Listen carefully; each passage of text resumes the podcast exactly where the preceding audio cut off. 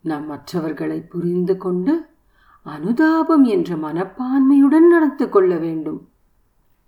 ஆயிரக்கணக்கான மக்களுக்கு அந்த புரிதல்தான் வேண்டும். இதை பற்றியான ஒரு அற்புதமான கதையை இப்பொழுது பார்ப்போமா? நாய்க்குட்டிகள் விற்பனைக்கு. ஒரு விவசாயி சில நாய்க்குட்டிகளை விற்பனைக்காக வைத்திருந்தார்.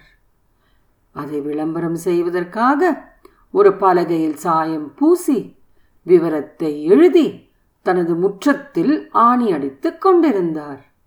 வேலையை முடிக்கும் சமயம் ஒரு சிறுவன் அவன் சட்டையை வந்து இழுத்தான். யார் அது? என்று விவசாயி திரும்பி பார்க்கும்பொழுது அச்சிறுவன் நான் உங்களிடமிருந்து ஒரு நாய்க்குட்டியை வாங்கிக் கொள்ள வேண்டுமே? என கேட்டான். அதற்கு விவசாயி அப்படியா? ஆனால் நல்ல இனத்தை சேர்ந்த நாய்க்குட்டிகள் என்பதனால் விலை சற்று அதிகமாக இருக்குமே. உன்னால் முடியுமா? என கேட்டார்.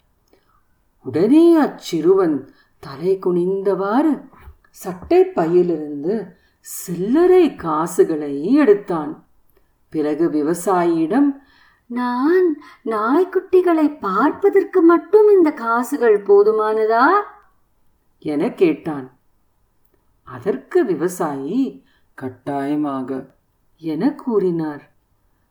நாய் வீட்டிலிருந்து மோஜோவுடன் நான்கு அழகான நாய்க்குட்டிகள் ஓடி வந்தன. அந்த சிறுவனுக்கு அவ்வளவு ஒரு சந்தோஷம்.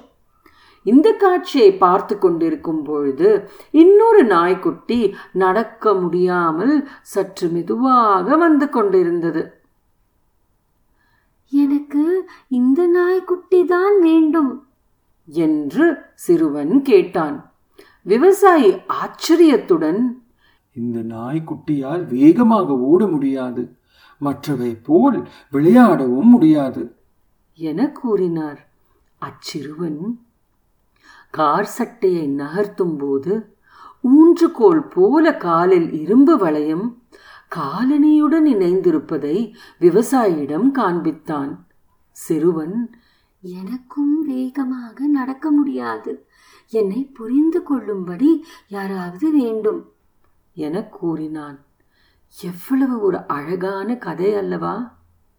பிறர் நலத்தை எண்ணி பார்க்கும் பரிவும் புரிதலும் இருந்தால் அவர்கள் தொலைத்துவிட்ட தன்னம்பிக்கையும் தனித்தன்மையையும் மறுபடியும் அவர்களிடம் வந்து சேருவதற்கு ஒரு வாய்ப்பை நாம் ஏற்படுத்தலாம். வேதனைகளை அனுபவித்துக் கொண்டிருக்கும் மனிதர்களுக்கு நாம் ஆறுதல் அளித்தால் அது ஒரு சேவையாக இருக்கும். சந்தோஷமாக இருப்பவர்களுக்கு அவ்விதமான ஆறுதல் அவசியமில்லை. சாய்ராம்